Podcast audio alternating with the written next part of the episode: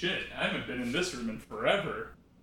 Oh god, I left the recording going from the last time. Oh, rip my hard drive. Jesus Christ. Oh, I might as well record something. Woo! Oh, hey, hey, Matthew, what's up? Uh, how was the army? Air Force. I've never heard of it. Uh, So, uh, hey, yeah, how's it going? uh, pretty good. What are you doing? Oh, I, you know, I just seen Coherence a couple times, and I thought I might review the podcast. All right, I guess we're here. Yeah, It's set up. I meant to say I wanted to review the movie for the podcast, and hey, luckily you're back. Oh, yeah. Yeah, good thing you just literally got back. Mr. Worldwide. Yeah, Mister uh, Millionaire with a with a passport. Shit, what's the line? The Tupac line? Oh, I actually don't know that. Oh, okay. The only rap star I know is Pip Wow. the worst. So, how do we how do we start this again? Uh, it's usually like, uh, Matthew, what are you doing? Secondary dicks. Yeah, and, oh. Uh, Yeah. Uh, M Dog. M Dog. Yeah, M-Dog. No, we don't talk about M Dog on yeah, this. yeah. Uh, M Dog's not here. No. There's something about uh, welcome to the uh, second screening podcast. that's that's right. Dog that memory. Yep.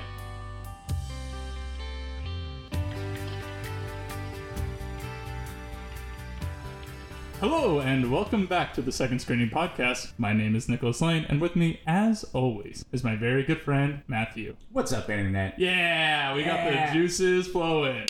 Uh, Juices all and right. scotch, right? Yeah, Excellent. I, I only ever have scotch. I also have psoriasis because of it. Oh, that's fine. Yeah. Wait, psoriasis? No. Yeah, right? The one that affects your liver? No, uh, uh cirrhosis. Oh. Right? Whoops. Yeah, Maybe- cirrhosis. Yeah. Yeah. Whoops. I screwed that up. Not going to fix that. So, uh, yeah. As we mentioned, we're uh, reviewing the movie Coherence, Yes. the 2013 movie. Yes, coherence. Um, but yeah, so how have you been, Matthew? I've been just fine. Uh, yeah, did just get back from the uh, the sandbox, Yeah. um, where I harassed you constantly about releasing the podcast, yeah. uh, which finally came out. I still haven't listened to it. yeah, of course not. And you know, almost a year later, we're right back at it. Yeah, and, and it's like time travel for me. So I feel like I just recorded the last one. Yeah, which is amazing because we recorded it in January, right? And this is September, and Oh, I'm, I'm you're right, it was. destroying the greenfield. So yes, this- yes, yeah. yes. So this is uh yeah, September. We recorded that one in January and I released it in late July, early August. I Okay, that sounds that sounds about right. Yeah, so I took my time. You did. yeah, so the Rogue One podcast did take a long time. I'm sorry, all of our many loyal listeners. It took quite some time because it was two hours and I was lazy. That fair enough. That's What- about it. Wait. Also, I knew you weren't coming back anytime soon, so there wasn't exactly a time crunch. yeah, sense of urgency. Yeah. What uh, what number are we on? We're on number 10. Well, Paranoia Shop only has like 18. So suck it, Chad Kwan. Yeah. And I hope he listens to this and you know he's going to be super upset. And the next podcast that he records, he's going to call us out and just lambast us. Yeah, the paranoia, uh, paranoia shop next episode is going to be who are these assholes who are calling us out on this other obscure podcast. It's going to be called Podcast War Conspiracy Theories. And Chad Kwan's going to call us out on it. And I can't wait. That's going to be amazing. Yes.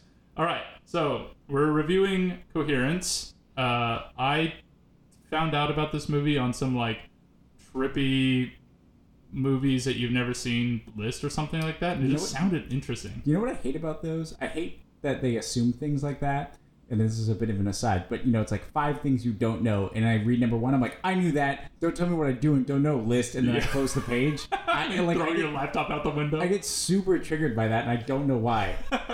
I was just kind of like, I've, I'll probably have known or at least seen some of the uh, movies on those lists and be like, okay, this one popped up, and I'm like, oh, interesting.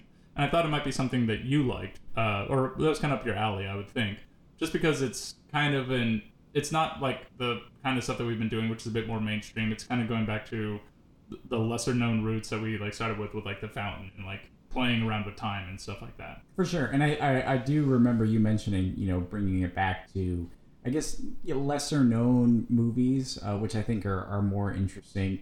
Uh, and, and I do enjoy that. Yeah, I think so too. I like. I don't want to make that like the thrust of the podcast, but it's nice to come back to it. I, I like that. I hope that we don't stay in like just mainstream movies for forever. And I'm kind of glad we're coming back to you know lesser known films with this one. Yeah, with that being said, I'm sure one of the next four episodes will be like Matthew and Nicholas yelled each other about Star Wars for another Yeah, five probably. hours.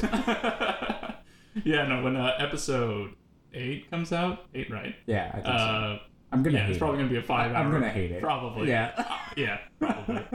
oh yeah, and in that list, like one of the things on it was Primer, yeah. and I feel like everyone's seen Primer. Uh, I think we're having a bit of a selection bias here because we both are super smart, sexy, handsome people with eight packs. Tell your friends. Prove me wrong. Check one. Yeah, because Um, we we do a podcast. Yeah, yeah. We got nothing says eight pack like somebody who does a podcast.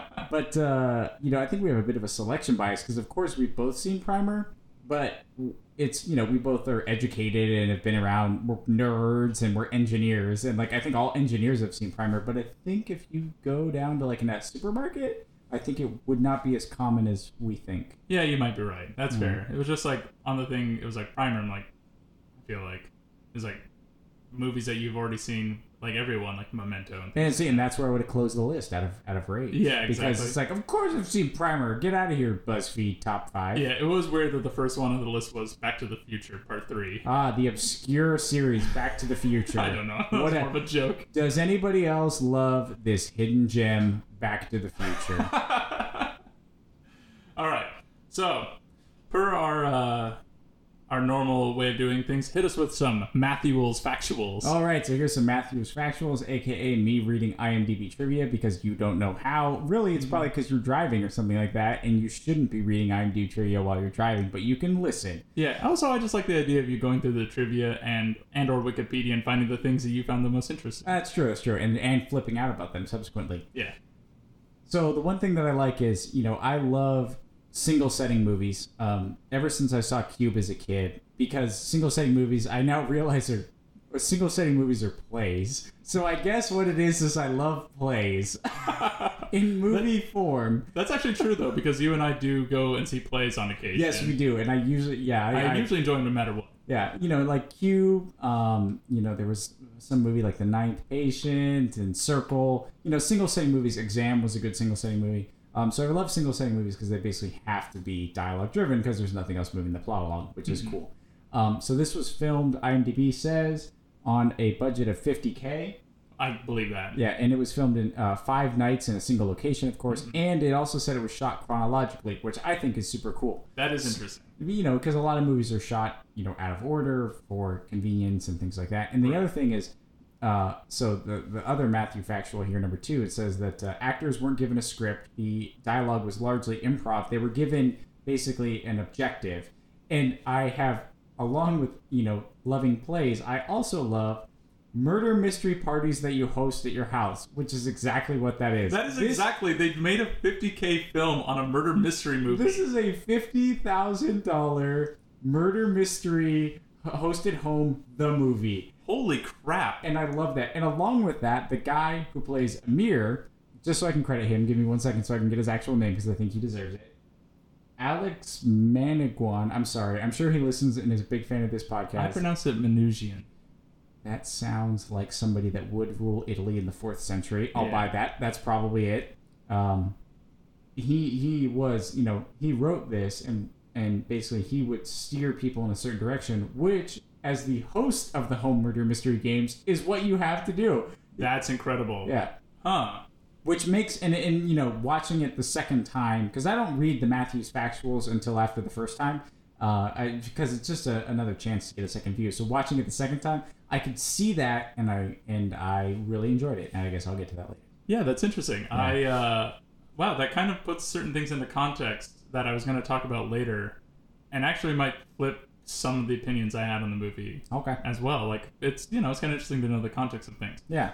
All right, so uh, getting into the plot, the movie Coherence is starts out with a over-the-shoulder view of somebody driving a car. It's kind of like weirdly out of focus. Listening to the second screening podcast Listening to the on second- her iPhone. yeah, no, she's having a conversation with somebody on her phone. Yeah. Uh, it's clearly the, the lady driving because her voice is clear and the other person's is Mm-hmm. clearly projected over a phone. And they're having like kind of a disjointed conversation. They need like they're going to a party and they need to have a conversation, and that's about it. Mm-hmm. And then all of a sudden her phone breaks. Uh, she arrives at the party. they're kind of milling around with an eclectic group of people. I'd say, like all of them white, except for later Amir shows up, who is probably Middle Eastern of some kind. Man, I didn't notice that it was a group of white people until you just said that. But it makes sense because white folks love dinner parties. Yeah, they absolutely do. Yeah. So yeah, they're hanging around, uh, having a dinner party, and then like one of like somebody spills the beans that this girl Lori's going to show up, and that creates some amount of drama. Lori DeHory, by the Lori way. DeHory. Wow, Yeah. that's great. I- yeah. yeah. So uh, the main character's boyfriend, his name is Kevin. He dated Lori in the past, and Amir, who we just found out is the mole essentially in this murder mystery party, the movie. The movie, yes. uh, he his character is bringing Lori, and that's all kinds of so fucked up. Honestly, it's like your bro is like now dating your ex and bringing her to a party, and clearly there's still like this bad blood because everyone's kind of like freaking out about it. Whoa, easy there, T Swizzle. Well, it, And also, I don't judge that guy too much because maybe we're to been that guy, so you know. yeah. Yeah. So everyone arrives to the party. Uh, there's the discussion that her and her boyfriend, the main character, M. I kept wanting to call her Jane, but her name's M. Yeah. Emily. Yeah. She and Kevin, her boyfriend, are having a discussion because he is moving to Vietnam for work, Yes. and she, he To needs be to. a, a war correspondent for the Vietnam War. oh my God! This isn't actually set in 2013. That's, part, that's part of the time travel. Yeah. Oh wow. so uh, he's moved to Vietnam for job related reasons, and he wants her to come with her with him, and she's like undecided. She's like, "Oh, I need more time." It's to... two months. Yeah. It's like four months. Yeah. I thought it was like it's four months, and he was even like, "You can stay for a month," and she's like, "That's way too much time. A month is too much time." I, I like almost stood up and walked away from this movie. I was point. watching it in Iraq on like month four, and like I was like, that must suck. I know, because yeah, you've been overseas for over a year at a time, and I've been overseas for a year at a time Yeah. for business Yeah. You for the arms force. Yes, the Yeah. Coast Guard. no, yeah. So you're overseas for the Air Force, and I was overseas as an engineer, um, and it isn't really that big of a deal. Like people make it out to be this huge deal, especially if you're going there with your significant other. Oh, if you're going there with your significant other, who cares? Yeah, absolutely. Treat it like a vacation. God damn. Yeah. So, all right, we're already getting into a little bit of the analysis of Yeah, it. But yeah, anyway, yeah. so they're having this discussion. The party continues going. It's like kind of a weirdly disjointed party. Um, people are having like kind of just strange conversations. Like people are forgetting who, like, or since most of the people don't actually know Lori, they're trying to like get to know her. But it's you know trying to remember stories of other dudes that this or other ladies that this dude Kevin has banged, Yeah, which and that is- was like fuck. yeah, that's that's not the way to do it for, Yeah. for anybody. Which which is you know it comes out as an uncomfortable environment, which is what it is. Yeah. and, and which you know is how that goes. Absolutely. And so suddenly things start to go just a little bit weird, like slightly changed. Like power shuts off. Do, do we need? Do, should we mention? You know, there are some key things mentioned during the dinner party. Do we want to mention those now or later? Uh, if you feel like they're important, go ahead. Uh, They are important, and I noticed this on the Okay. on the name of the podcast, the second screening. Yeah. Um, but you know, the, the, basically they talk about this comet that's going overhead, Yes. and Okay, I was actually gonna. I was going to leave that out, but go ahead and. Oh, okay, okay. it. So I, the comment is that's going overhead. So the the main character, he looks like the guy from Lost in Space to me. What is his name? Shoot. Kevin. No, it's not Kevin. Hold on. Hugh. I thought you might have meant Hugh. Yeah, Hugh. So he's he- the main character in your in your opinion. No, he's not the main character. He looks like the guy from Lost in Space. To me. Oh, I see. Okay. Yeah. So there's two things. One, Beth mentions Beth is No, I'm sorry. No. B- Beth is Mike, aka Xander's wife. So the party is at Beth's and Mike's. Oh, I thought it was at Lee. I thought Lee was his wife. You are correct. All right. Okay. It's okay. All right. Let's establish this. Yeah. This is actually very good. You're right, So you're right. Beth and Hugh are married. So Yes. Beth is the older woman who kind of a hippie. yeah, kind of a hippie. She brings drugs to the party. Yeah, just a offers. whisper of ketamine. Yeah, whisper says. of ketamine, which comes in later. Okay, so it's a Lee and Mike. hmm And that's whose Xander. house everyone's at. Thank you. Yes, you are correct. So, and then M And Kevin. and Kevin were dating. No, they are dating. They are dating. And then Amir- Kevin and Lori did date at some point. Yes. Amir and Lori Amir are dating. Lori. Yeah. Okay, we're just gonna go with that because it makes it simple. Yes. And you know what's funny? there's like eight characters, and I don't know why I can't remember them. And they say their names a lot. They do. It's un, It is very different than Rogue One in that manner. But I think we've established that, and I'm probably going to screw it up. So feel free to jump in. That's fair. And Yeah. I, I'm gonna say I kind of jumping ahead again to the analysis, like we usually do. I think the reason why it was hard to remember the characters is because the plot itself is so convoluted, and then you have a convoluted number of characters you have to interact with too. Yeah, that's true. Also, that's a big old list of white names, That is a big old list of white names. except for Amir. Also, I'm using here's a uh, side fact for uh, like Nick's side fact. I like that. Um, every almost everybody, their character name is named after themselves. Like Hugo was named Hugh, or oh, the, his real name was Hugo. M, her real name was Emily. That sort of thing. Which adds probably a lot as the actor because if it is similar to your name or your actual name, then it is this person is talking to me as opposed to I am an actor. Yeah, I absolutely agree. Yeah. So at the dinner party, M is telling a story about the comet, Miller's comet, passing over in like the 1920s, mm-hmm. and there's she tells a story about how there's a woman who calls the police and says, "This is there's a man here." Says my husband, but he's not. The police show up, say it is your husband. She says, "No, it can't be. I killed my husband yesterday." Yeah. So it establishes, you know, a little bit a, a Chekhov's gun in the movie Kind of. about Miller's comet. Yeah, I wanted to get. A, I'm going to talk about that during the actual second screening part because yeah, I did pick up on that the second time. Um, at first, I thought it was a Chekhov's gun, but I think it's actually something else, and I'll talk about that later. All right. Um, yeah, but I really did. I like that part. It, it was important. You're right. And then, uh, you know, there was other things like Beth brought ketamine. Oh yeah, yeah, that, yeah, yeah. She Yeah. brought ketamine, which does come into play later, and it adds that seed of doubt. Yeah, and also like she is kind of established as kind of this like weirdo. She like She talks about feng shui at the dinner party. right. She like her her. She's trying to find a picture of Lee, the hostess's sister, and it's pointing at like someone. She's like, oh, that's the door to nowhere. Like oh, the like misfortune or whatever. Yeah. comes from and like that's kind of a Chekhov's gun too. Yeah, that's- a little so there's like a little bit of like foreshadowing that's established, Yeah. but it's like kind of weird and disjointed because it's like a conversation that's happening. So which like, is how real parties happen. yeah, exactly. Yeah. So that was pretty cool. So then the power cuts out, and everyone freaks out, Yes.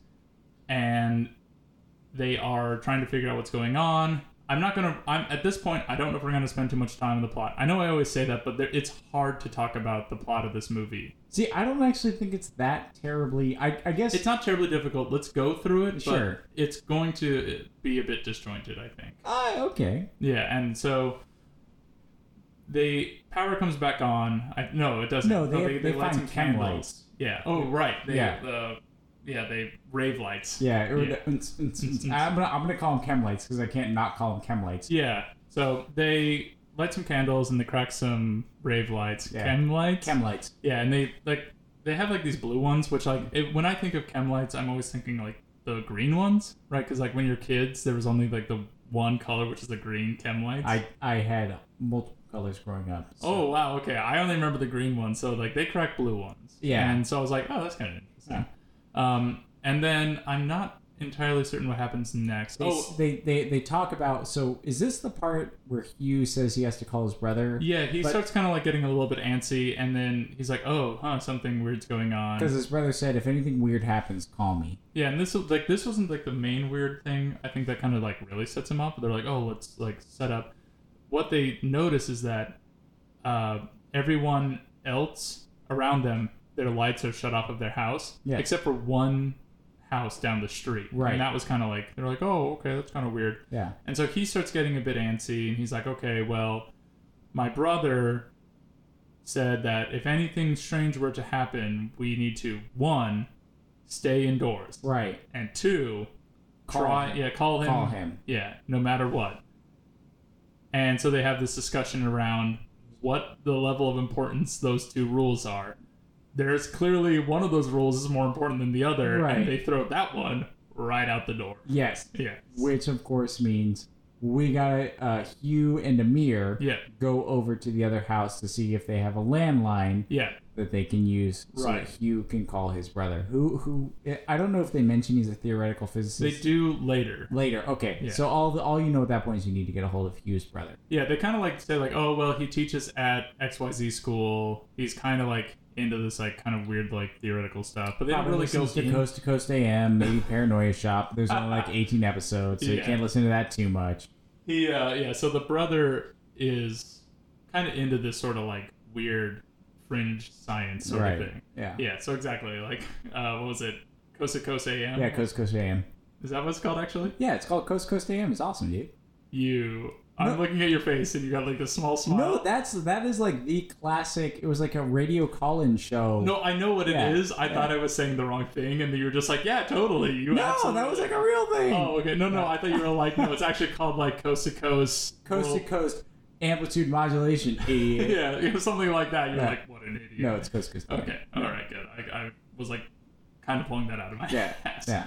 But yeah, so they go over, they leave, and almost immediately after they leave, the there's like a bang on the door. The door nowhere. No, not the door to nowhere, the front door. And they go Oh. and look, and they're like, "What's going on?" And then there's a bang on uh, the side door, which Oh. is like the door to nowhere. Oh, nowhere. okay. And they're like, "What the fuck is going on?" There's like no one out there. Right. Um, and then they're kind of you know the main the people who are still at the house kind of freak out, Mm-hmm. and Amir and Hugh come back, and Hugh's got like a gash on his head. Yes. And they're like kind of discombobulated. Amir's holding this box. He was like freaking out. I was like, "Why'd you grab that?" I was like, "I thought you said yeah, that." yeah, so you go around this. Oh, I guess he Yeah, doesn't yeah. I thought you got around. Blah blah. It doesn't matter. Like Yeah. Hugh is like for some reason not talking about anything that he saw. He's Mhm. like kind of freaking out on his own. Amir has this box, Yes. And Mike. Which is like a little lockbox for Yeah. the people watching. It's basically sorry, it's a not like yeah, it's not like cardboard. Box. Yeah, box. it's a little lockbox like you would put money in. Right. Yeah, yeah, exactly. And the uh, so Mike, the person, the guy who owns the house or like Who I house will call, who I will yeah. call Xander this Yeah. entire time. he- yeah. I'll call him something else. yeah. So uh, Matt LeBlanc. Seriously, this guy fucking looks like Matt LeBlanc. He doesn't look like Matt LeBlanc. He looks, He looks like he the looks combination of Matthew Perry than and Matt LeBlanc had a Yeah. kid. Yeah. He looks like Xander Harris. to me, Yeah. so- Okay.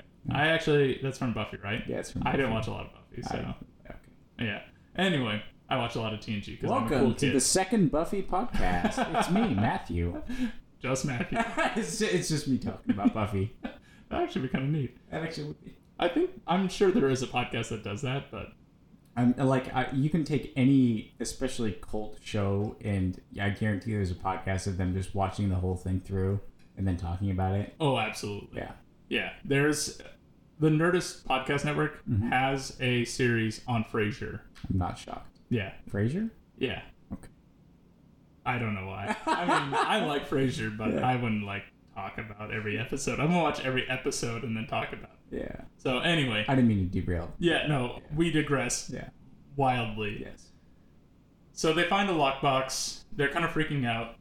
Uh, Hugh, ha- like is ban- like is getting bandaged up, and the Mike manages to open it up, and inside they find all these pictures of all the people in attendance with numbers on the back, Yep. and the numbers are written in red ink. Mm-hmm. And they find a ping pong paddle. That was the first thing they pull out. Was a ping pong paddle. They're like, okay, ping pong paddle. That's kind of weird. And they're you know kind of freaking out, trying to figure out what's going on with the numbers and the pictures. Really, it's the pictures, right? Yeah, I mean, yeah. Because if you if you went and had a box from a, a house down the street and had pictures of you, that's a reasonable reason to freak out. Right, and Yeah. the other thing that they freak out about very reasonably is that they quickly establish that the picture of Amir is from that That evening. night, yeah. yeah, because he the sweater that he's wearing he bought earlier that day. And it's in front of the African uh, fertility drum. It I added. does- The, I mentally added the fertility because it's way funnier. That's yeah, that's fair. But yeah, it's basically just a, a flat drum that you hold in your hand and like hit with a stick, that Yeah. sort of thing.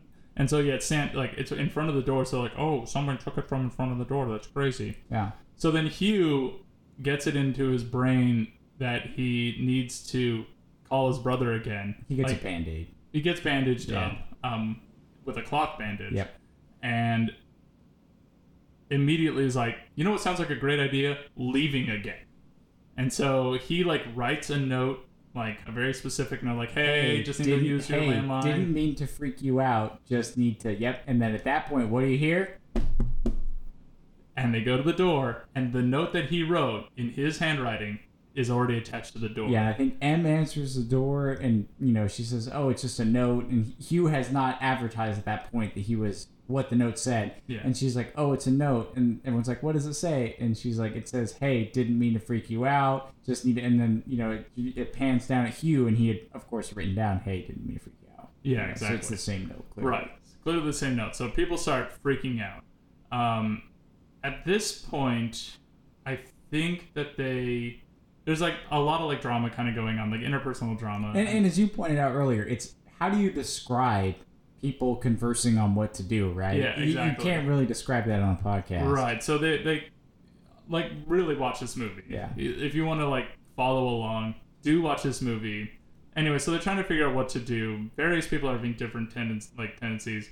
Mike is like, I'm tired of just sitting around. Let's go do something, which is like the least helpful thing that you could do in this scenario. Disagree. I'm a huge Mike fan. Mike is me. Mike is me, by the way, in the movie because spoiler alert. The first thing he wants to do is kill the other person, and Yeah. the second thing he wants to do is start drinking. Yeah, which exactly. is exactly what I would do. So Yeah. I'm a huge. I'm Team Mike. Wow. Okay, I was like super anti Mike.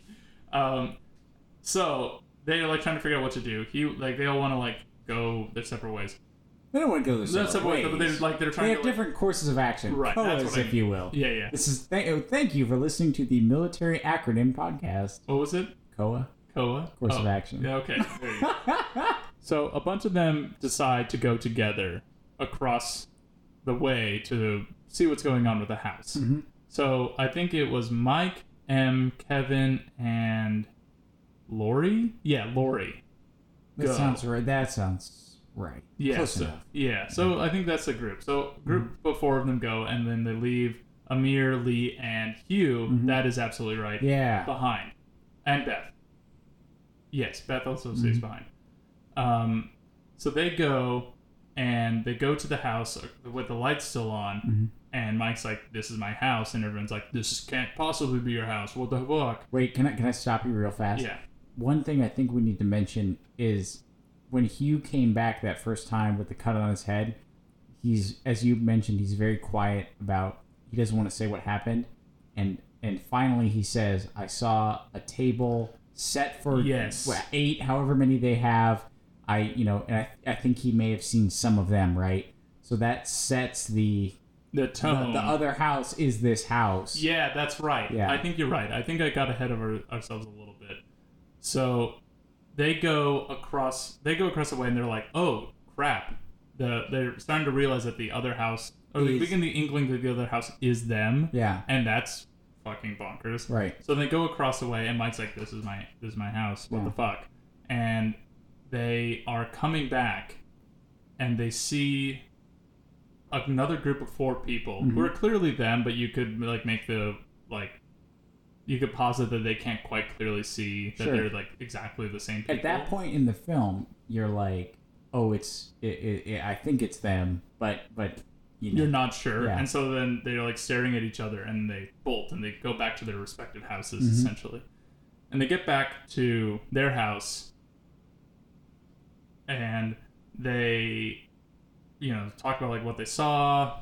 They're trying to explain what's going on, and I think at this, like as they're talking at this point, Hugh goes further into the discussion of his brother and like what his role is, and they go and get this book out of the car. out of the car. Yes. And they like start flipping through, and it's like something about gravity, and in it they find a pamphlet on coherence theory, and they start talking about oh, Schrodinger's cat. Schrodinger's Mm-hmm. Yeah, cat, and they're like, yeah, like it's a thought experiment Yeah. around uh, quantum physics Yeah. and how it like handles like so. Basically, if you don't know, quick. So we'll do it for the purpose of the podcast. understood. Uh, Schrodinger's cat was posited as a thought experiment for quantum mechanics or quantum theory to be like, okay, you have a cat in a box that has a chance to die that inside a box. It's like the idea is that you have a, ra- a radioactive isotope Yep. in the box, and so until you open the box to determine whether or not the cat is alive or dead, it is actually in a superpositioned state where it's both dead and alive, and until you open it to observe it, that re- both realities are equally valid. Yes, and when you open it, the realities collapse, Collapse. into whatever Coherence, reality you're in. yeah, Yes. and coherence, and that's where you get the name of the film. Yay! And so, one, I want to make an aside. Schrodinger, one, the Schrodinger's cat thought experiment was actually used to debunk quantum theory from a mathematical like discussion. They were like when people were beginning to discuss quantum mechanics, Schrodinger stood up at like this, like he posited at this grand like mm-hmm. mathematics convention, and he's like, quantum mechanics is for fucking idiot babies. It can't possibly exist. Oh, what? You've got a cat in a box with like a radioactive thing that's gonna kill, and you close in the box, and then oh, both realities exist, but you know in your brain that that fucking cat is dead because you can't possibly be two things at once, you idiots. So Schrodinger actually posited not as like here's a helpful way to understand quantum mechanics. He's like, you guys are fucking morons for thinking that this is how reality works. When Yes. actually turns out that the Schrodinger's uh, cat thought experiment is a perfect example of the thing that he hates the most. Yeah, for sure. And I mean, Albert Einstein said God is not through dice. You know, Yeah. and, and, and you know, in quantum mechanics, it's all probabilities, right? Right. Yeah, exactly. So it was, you know, he that was my aside where like when they brought it up I'm like, "Well, actually," and I put my push my glasses further into my Yes. face and then they're now fused to my skull. Yes.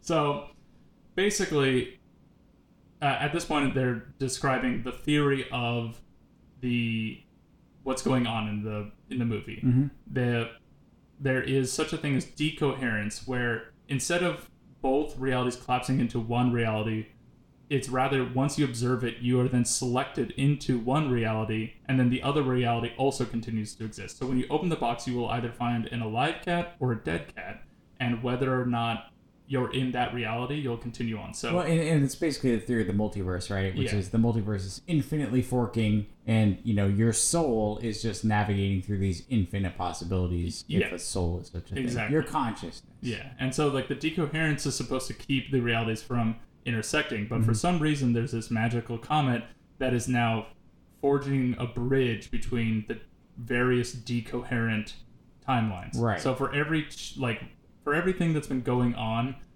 in the evening, there's now like m- multiple realities spawning. That's basically what they're positing. If I may, Yes. I think I have. We're gonna call this uh, Matthew's cat, Uh-huh. and and I hope that this lives on. Um, this comet in horror movies, when they say, "Hey, let's split up," this comet is the friend that says, "No, let's not split up. Let's stick together," and that is Matthew's cat. Everyone, tell your friends, So yeah, that's basic. and that has nothing to do with the cat. Yeah, no, but I like it. Yeah. so yeah, basically they lay out the idea of the movie. Someone Yes. once said, "What if we, like you have this multiple timeline theory, and then what if you have all these timelines that could suddenly interact with each other?" Mm-hmm. They now just laid out the the Which is pretty critical information that happens absolutely. probably at about the right time. Yeah, it's about halfway through. Yeah, it was this almost is a exactly 90 minute movie. Oh my god, 90 minute movies! I love 90 minute movies. Dude, ninety minute movies are so great, and they're so rare these days. Brevity's the soul of wit. Yeah, I know, I know we've talked about this all the time. Yeah, and oh, by the way, this movie definitely pays off from it. So they begin to then shift the members of the party, Mm-hmm. then shift their way of thinking to go along. They, this, yeah, they now understand what's happening, happening. which is okay. How do we deal with it? Right. Yep. Most of them want to not deal with it at all, which Mm-hmm. I think is the like logical course of action. Because if you go back to step one of what his brother said, it, was stay inside. Yeah, but is this where my boy wants to go shoot him in the face? It's basically. That's- and he's like, he's like, I want to go kill that Mike, and you're like, why? He's like, because I know. Basically, Mike reveals that underneath his like, I'm kind of a jovial actor. He's a raging alcoholic. He's a raging murder alcoholic. everyone. Yeah, and he's like, I'm gonna kill you, and I'm gonna kill you. Yeah. He's basically the Batman of the group, where he's like, I know all of your weaknesses, Yeah. and I know exactly how to kill all of you. I wouldn't. And everyone's like, oh, actually, yeah, you kind of do. So they, again, have like a number of discussions.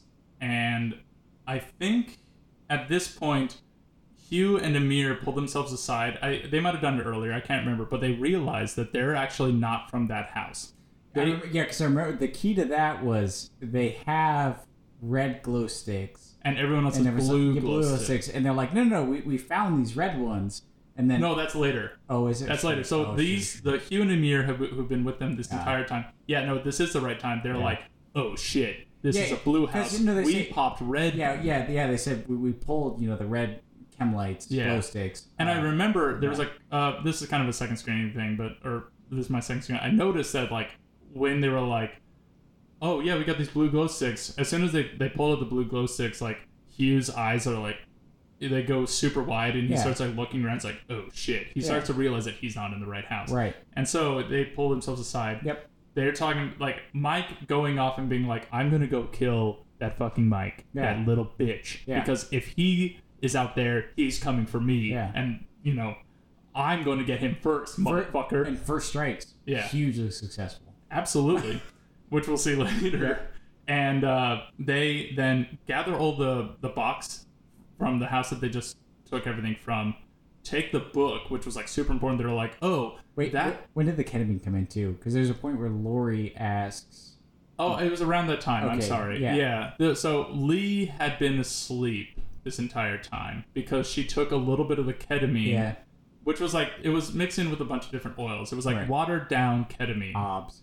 and so she took some of the ketamine, went to sleep, like Yeah. took a nap, and then woke up around this time. which I guess comes in a later Yeah. way later with the box. But you know, when you're watching this movie the first time, maybe we're jumping ahead, but you know, we're they, it sows that seed of doubt of like, hey, Beth, just gotta ask, did you happen to put the ketamine in the wine? And we're all another just food because yeah, the food, we're she's done that before. Ribbon balls. Yeah. yeah. She's done that before, but not without like That was talking like about it first. consensus. Yeah, yeah, yeah. And like that kind of caused more tension in the group. It was like, no, we talked about it. It was fine for me to put mushrooms in the pizza sauce Yeah. or whatever. Yeah, whatever it was. Yeah. And this time they're like, well, you did it once before, Yeah. and she's like, you talked, we talked about it, and, Yeah. so it was like really, actually, a terribly rude thing to say, but like accuse your friend of Yeah, but you got to do it like at that point. right? Yeah. Yeah. and so there's like yeah, so tensions rising in the group. Mm-hmm. Yeah, tensions like, rising. Things aren't making sense. Mhm. Hugh and Amir split. Yep. They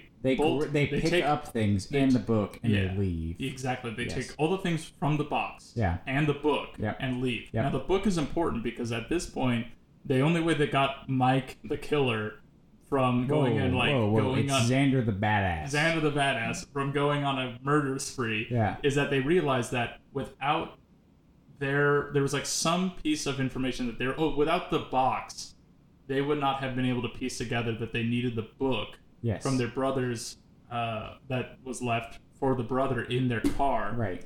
and they so they probably didn't have the book so they didn't have all the information so now they're lacking Mm-hmm. Yep. so then the the red team hugh and amir are like oh shit our team's lacking get the book and all the clues and bolt Yeah.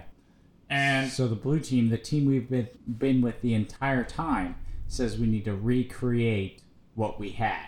they actually did it a little bit later Okay. So one thing that, that happens first is that Mike is like, okay, we don't have any of our information. I need to stop them from reading their book. So what he does is he writes this blackmail letter and talks to Kevin about it. There's Oh, something that yeah, happened a yeah, long yeah, time ago between like him and Beth. Yeah. Um, like basically he slept with Beth, who was Hugh's wife, and Hugh and Mike are best friends. For some reason, neither of them told Hugh. It was actually apparently Mike's responsibility, which I don't agree with, uh, to tell Mike that they slept together on like this like drunken bender like 12 years ago or something. It was 12 years ago. Well, Yeah. Very well done. I remember that specific. That's one of the few like specific Few I numbers that I know why. remember. Yeah. Yeah. It was like 12 years ago, Yeah. and they, they did it once, like a long time ago. And he's like, okay, you don't look at the book, and I won't tell your Hugh about what happened with me and Beth Sure. 12 years ago. Yeah, that does come into play later. And so I can't exactly remember all of the sequence of events that happens next. Basically, at some point they they decide. Oh yeah, so Matt or Mike, Matt LeBlanc Mhm. leaves, comes back with and having dropped off his note, and they start putting together, or they start talking about like what's going on, and Mhm. then Hugh and Amir come back. The ones who originally left uh, they come they came back Mhm. and this Hugh has a plastic bandage on his head, Right. but he's got a blue uh, Come late. chem light. Yeah. I this might be out of sequence. I, I think it honestly is. might be, but I Which can't Which is good remember. because the whole point of this podcast was to recreate the multiverse and not just us drinking and not remembering how the movie that's goes. exactly Yes. yeah, Yep. totally. Mm-hmm. So they come back and they describe what they'd seen, they then recreate the box, which they're like, okay, we need to make a marker. Now that they're starting to realize that there's multiple versions of themselves out there, they need to make a marker to identify what their like whose house is whose. And so they they grab the pictures. If no, no, they roll dice. Yeah, if I may, at what point does M say that it's like a roulette wheel in the dark That's spot? later. That's later. Okay. That's later, Then but they yeah. recreate the box. Okay. they're like, okay. So they get pictures of everyone. They get a die yeah. when they really should have gotten dice yeah. because Right. for for more identification. But Yeah, because it's like multiple people have like like like Well, one says- one one. Yeah. thr- like no one's got a three. yeah, he's like he's like we've got you know Yahtzee. It's like well roll all five of them. Yeah, why not? Yeah, just add up the number. And I've really learned that from Greg Greg when he only likes to roll two dice to determine who goes first instead of one because you don't have roll offs with Yeah. two dice. But yeah, they, they recreate the box so they get pictures of everyone. That's where they take the picture of Amir that night in front of the African fertility drum. Yep. And then um, M and what's that guy's name? Mike. Uh, M and her, Oh, Kevin. M and Kevin. They, They have a picture a together. picture. Then- so she cuts him up because uh, Lori is all Oh. like, "I've got a picture of my wall," and it's like, "That's weird. Why would you do that?" Yeah, and she's like, "Well, I got my checking number written on it." I'm like, "Okay, Which is- that's actually that's- a yeah, plausible reason." No, well, no, that's that's even more worse. Like, please don't carry around your checking account number because yeah, because I'm a, I'm, weirdo. a, I'm a steal your identity. yeah. Also, um, Lori, like, we've not talked about Lori at all this podcast, and there's a reason for that. She fucking Lori. sucks. Yeah, Hori Lori. She's awful. Yeah, this she's- entire thing. yeah. She does nothing to this. But they So- recreate the box. and Recreate the box. M is writing the numbers on the pictures, but she grabbed a blue pen. Yeah, because they're the blue 'cause house. It's team blue. Yeah. And I totally respect that. Yep. And absolutely. that comes into play later. that comes into play actually almost immediately. Mhm. So they they recreate the box and then like she's going through and she realizes that the numbers are different from the one that she originally saw Right. and she is an amazing numerologist and is able to remember what everyone's numbers were. because the original numbers are 4, 8, 15, 16, 23, 42. Those are the numbers from Lost. It wasn't that. No, yeah, I was like, what? Yeah. Um, it was, if I remember, it was one one one four five six. Okay. I Because yeah, because I think that's the right number of people, and no one had a three. Okay. It might have been one one one four four five six because I think there were seven Okay. people. I believe that. Anyway, um, They're different. yeah, and so she's like writing color. them down. She's like, "Oh, that's crazy," and so she's like, "Hey, what number do you remember from your thing?" And they're like, "Oh, this is the number I remember. What number Yeah. do you remember? Oh, this is the number." And the thing that she realized, the reason why she realizes that she looks at the notebook that she uh, found. Oh no, crap! I remember there was another part in here. There was a crash outside, and they go outside, and someone had broken the window of Hugh's car Oh, and yeah. taken or tried to take the book, but the Yeah. book wasn't in their reality because they'd already had their book stolen by red teams, Hugh and Amir. So, Oh. but the crash happened. They all go outside. She then has this like weird idea to go get the ring from her car. Right. She gets the ring, puts it on, and then runs into Kevin. Earlier, earlier in the evening, Kevin and Lori had this like weird like we're gonna like kind of make out scene. It was just like it was like a, it was uh, a Two- tension tension talk between exes, and she kissed him. Yeah, and Yeah. it wasn't great. And so there's like even more tension in the group. Yeah. I totally skipped over that. Again, It, well, it's hard it- to it- follow. It, it, it yeah, it, it's hard, man. It's hard to follow without, you know, without without seeing it, and Yeah. and these things are consequential, but also inconsequential yeah, absolutely. because it really doesn't matter. It, yeah, but it kind But of it matters. It kind of matters, and so uh, she gets the ring. She runs into Kevin. She's like, "Oh man, so crazy with like Lori." And he's like, "Yeah, I don't know what's up with her." And they like hug for a second. They're like, "Oh, so I hope nothing happened with Hugh's car." And Kevin's like, "What do you mean?" Yeah, he's like, "What? It's great. "Yeah, Car's- car's wrong." It's a yeah, what a great car. 2013 Buick Envoy. Yeah. This guy's oil change. The number wrong one, with that. number one best like- car ever. Yeah, the window's broken. She's like, "Oh," and then they both like stare at each other. And this was like one of the creepiest scenes in the movie. They Yeah. stare at each other, and they then Kevin just like walks away. Yeah, and I was like, "Holy shit!" And then she just like kind of walks away too, and Yep. they both realize that they're from different universes. yeah. And that was like, "Oh my god, that was so creepy." So she comes back to the house, and she realizes that the notebooks are kind of weird, and like she looks at the notebook and they're in it's in green ink, Wait, where did she get the notebook? Did she drop it? No, uh, the notebook that she wrote the numbers down is just on the table. Oh, okay. Because like the right, they just made the marker. Right, they right. went outside. Yeah. She went somewhere else, came back, Ah, okay. and then she's looking at the notebook. She's like, "Fuck, this is written in green. I wrote this in blue. What the fuck?" Yeah. And so she writes in red the numbers Because that she three, the three main colors that are present throughout the movie are red, green, green and blue. Those are the numbers, or the, not The numbers. Those are the colors. colors available for the chem, Chem lights. lights. Yeah. Yep. And she's like, shit. And so she's like, you know, so and so Lee, what what number did you have written? She's like three, and Yeah. I, and so she goes through and she's like, uh, Mike, who when he first came back, he started drinking. Mm-hmm. Classic. Love Classic. it. Dude, Team Mike. Mike all He's the way. he has like at this point polished off like two wine bottles. yeah, which is good for him. Yeah, I was like amazing. He's like, they're like, what are we gonna do? He's like, I'm gonna go look for some more wine. Yeah. Suck it. I love players." it. That's Yeah. me. Mike is me. I am Mike. and so, uh, sh- uh, M is talking to Mike, and she's like, everyone who's from this house selected these numbers. These people selected these numbers, and these other people select these other now, numbers. who is she, she's only telling Mike this, right? Yeah, only Mike. Yeah, okay. And so she's like, these, like, we're all, like, these people are visitors to this house. The only people who haven't left the entire night are Beth and Lee. Yeah. And they're the only people whose numbers are from this house. Uh-huh. And so, like, Mike had picked a totally different number because he had left on his own and came back. Yep. She left on her own and came back. Yeah. And all the numbers are just fucking weird at this point. Yep. And so, cohesion of the group starts to break down. Well, I think it's about to be broken down in the face, right? Yeah, absolutely. Yeah. And so they're uh, having some problems. Like it turns out that uh, part of the problems that like Mike and Lee were having was that Mike is a terrible alcoholic. Like he becomes a different person when he starts drinking. Lee actually said he's just a different person when he starts drinking.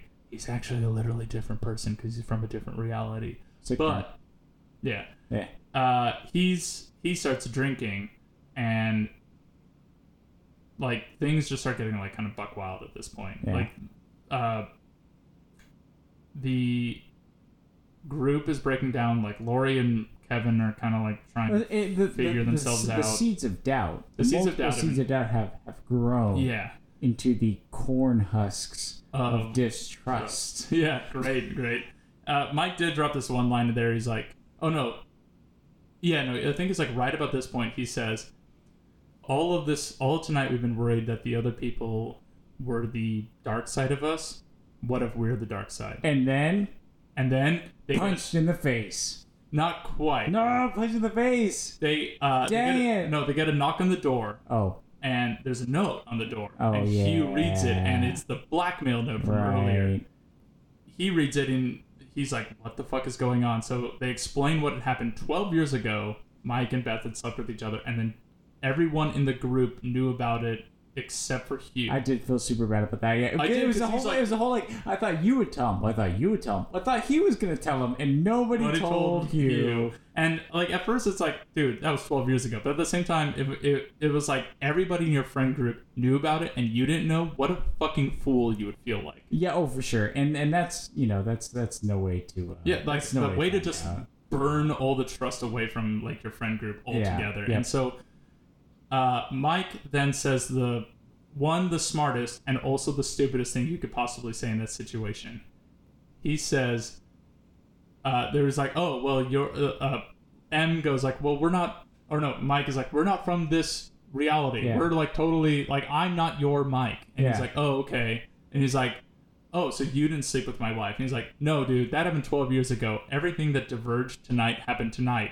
There's not for all the millions of versions of us Yeah. that are out there. There's I've- not a version I've that slept with your wife, wife in every, every one of them. And Hugh straight up clocks him, and he was the biggest dude. Yeah, And Matthew LeBlanc is not the biggest dude in this entire. Or Mike. yeah. Mike is not the biggest dude at all, and he just gets laid the fuck out. Yeah. And he totally deserved it because, like, while that is a very truly smart thing to say, it is the stupidest thing you could possibly say in this Absolutely, situation. he, he was one hundred percent technically correct, the best kind of correct. But like, even when he said that, I was like, man, I love being right. But even I don't think I would have said that. That point, I'd have been like, yeah, there's a chance I didn't sleep with. Yeah.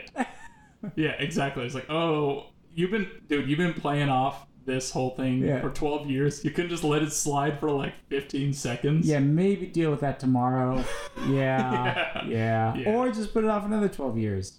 Yeah, exactly. Yeah. And so he gets like laid out. They're having like all group cohesion breaks down. Like everyone's in chaos. Um like he was like ranting and raving and like yelling at Beth in the other room. He says the the right thing where like Beth's like, Oh, I thought he would tell you and he's like, Why didn't you tell me? That is, And that fair. That is absolutely fair. fair. That's fair. I was like, it's not Mike's job to tell Uh, like me that you slept with him. It's you, my partner's job tell me. yeah, that, You- that that's absolutely fair. Yeah, one hundred percent. Oh. And I understand being mad at Mike too. Like, I, but, like, and that was like at that point of the film was like, uh, you're right. Um, maybe bigger fish to fry. yeah, Yeah, you're not wrong. it's probably because he felt like such a fool though, because like everyone else knew and he didn't know, and it was like, yeah, holy yeah. shit. No, I actually felt super bad. I absolutely. He was my favorite character in this entire thing. He's and no, he's he's no Xander, but he's Yeah. cool.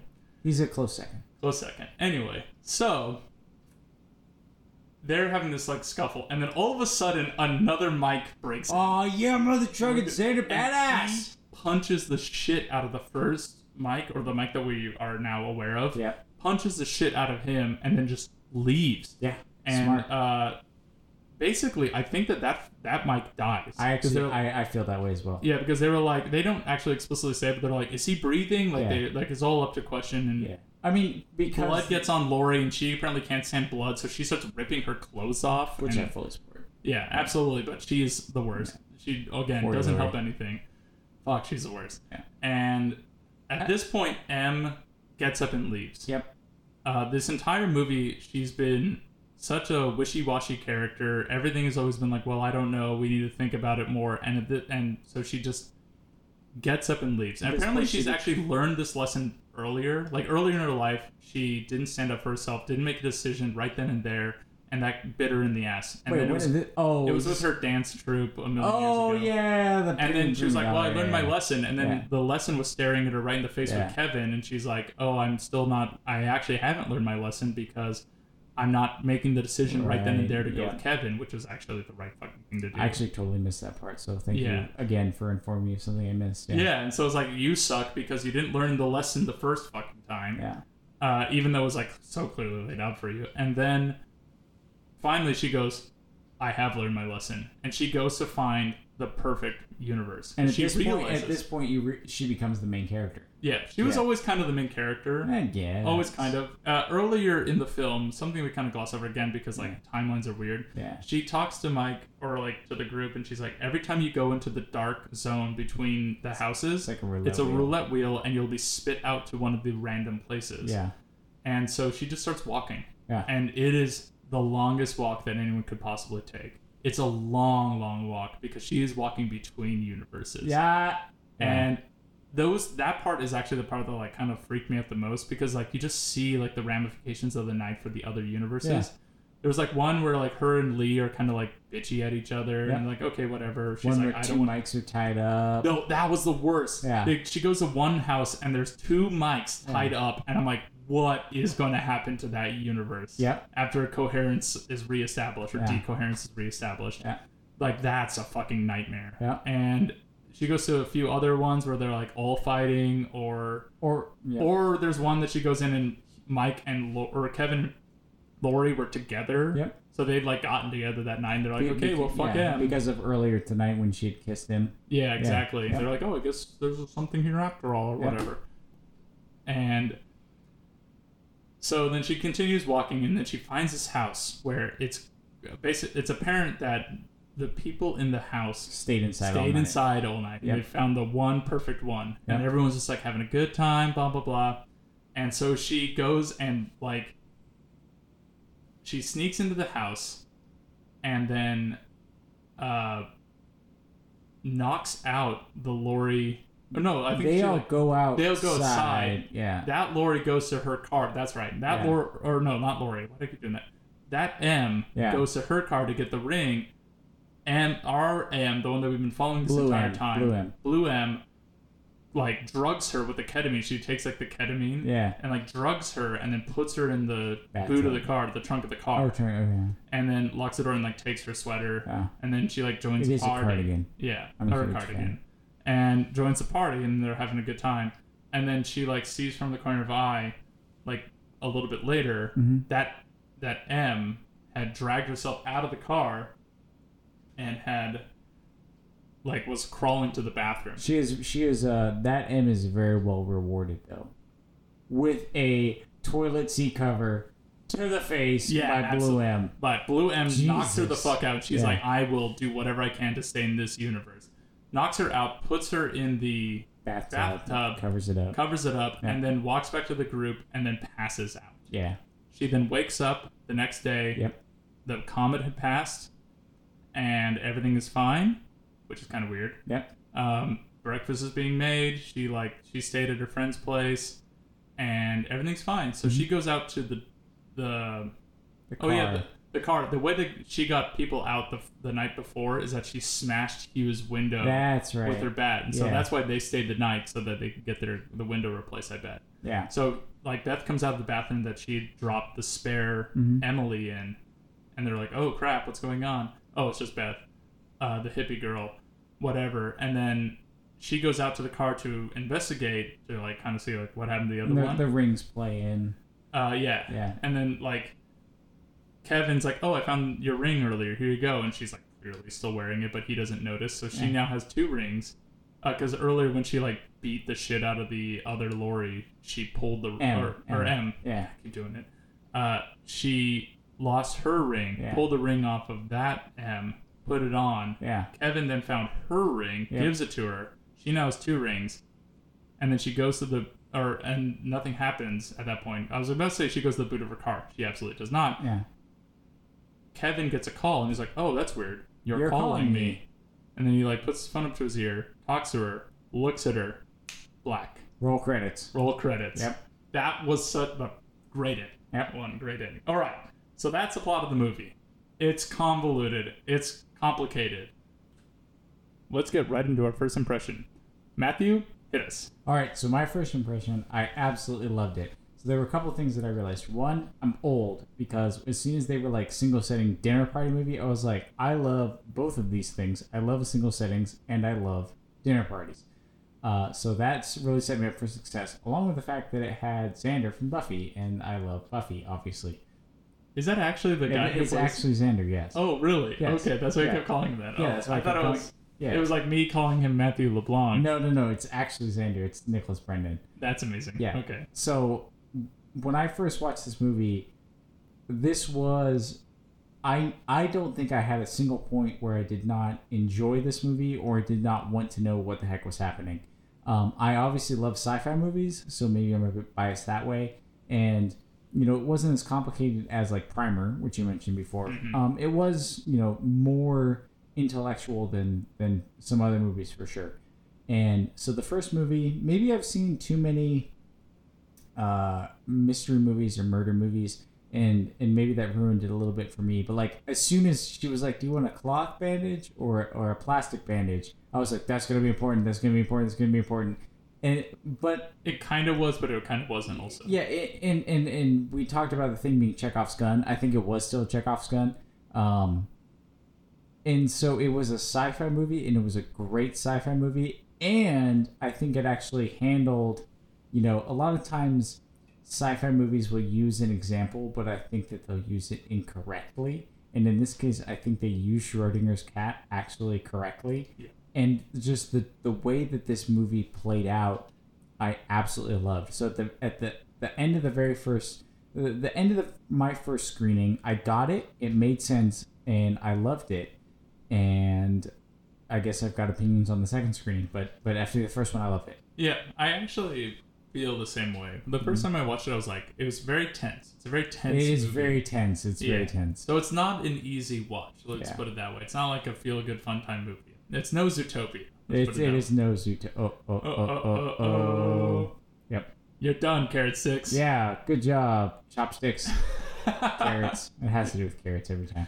anyway, so it's a very tense movie, but I actually I agree. Like there was no point in it where I'm like, oh shit, what's going on? I Mhm. remember when I first watched it, I actually can't find the notebook from when I watched it because like I'll write things down. Does it have like colored numbers? in it? No, but it does have the numbers. Okay. I actually wrote down the numbers and said what no, what number applied to which person. Sure. And I was trying to figure out what happened, and they're like, "Let's roll dice." I'm like, "Oh, motherfucker!" And I just scratched it all out Oh, okay. and stuff like that. Where I was like trying to follow the clues, Sure. because like like you said, I follow, I've watched too many of these movies that are like clever, yeah. and it, it might have ruined that part where Sure. it's like I wasn't just like watching it to be like, "Oh, present to me your Yeah, you version." you don't just receive. When you know what's happening, you don't just receive. Yeah, so now, yeah, exactly. And you and I, like, we're escape room guys, so Yeah. we're like, oh, okay, what's, all right, what's yeah, the trick? yep, Like, yep, yep, yep. Yeah, so we're trying to be, like, smarter than we should be, Yeah. that sort of thing. Yeah. And so, like, that might have, like, tainted a little bit, but I still enjoyed watching it because it, it was, like, kind of like, oh, let's unravel this box. Yeah. So, like, I always wanted to watch, or see what's going on.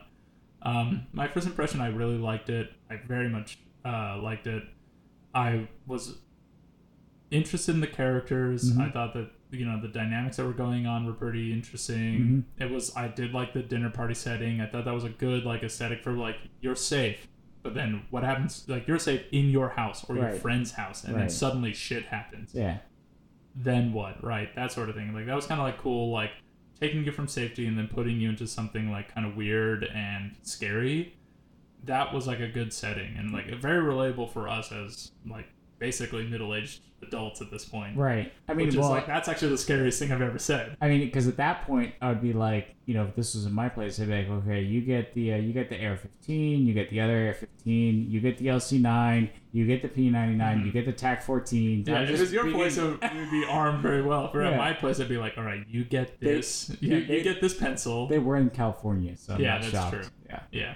So I think like some of my first impression also related to like the characters. Sure. Like I did not like Beth, the character. My first screen. I remember like being exasperated by her. The hippie character. I hated no, I hated Beth. Yeah. But yeah, you're right. I didn't talk about my first. I don't mean to. go ahead. Go ahead and jump in. first 'cause screens, we- yeah. yeah.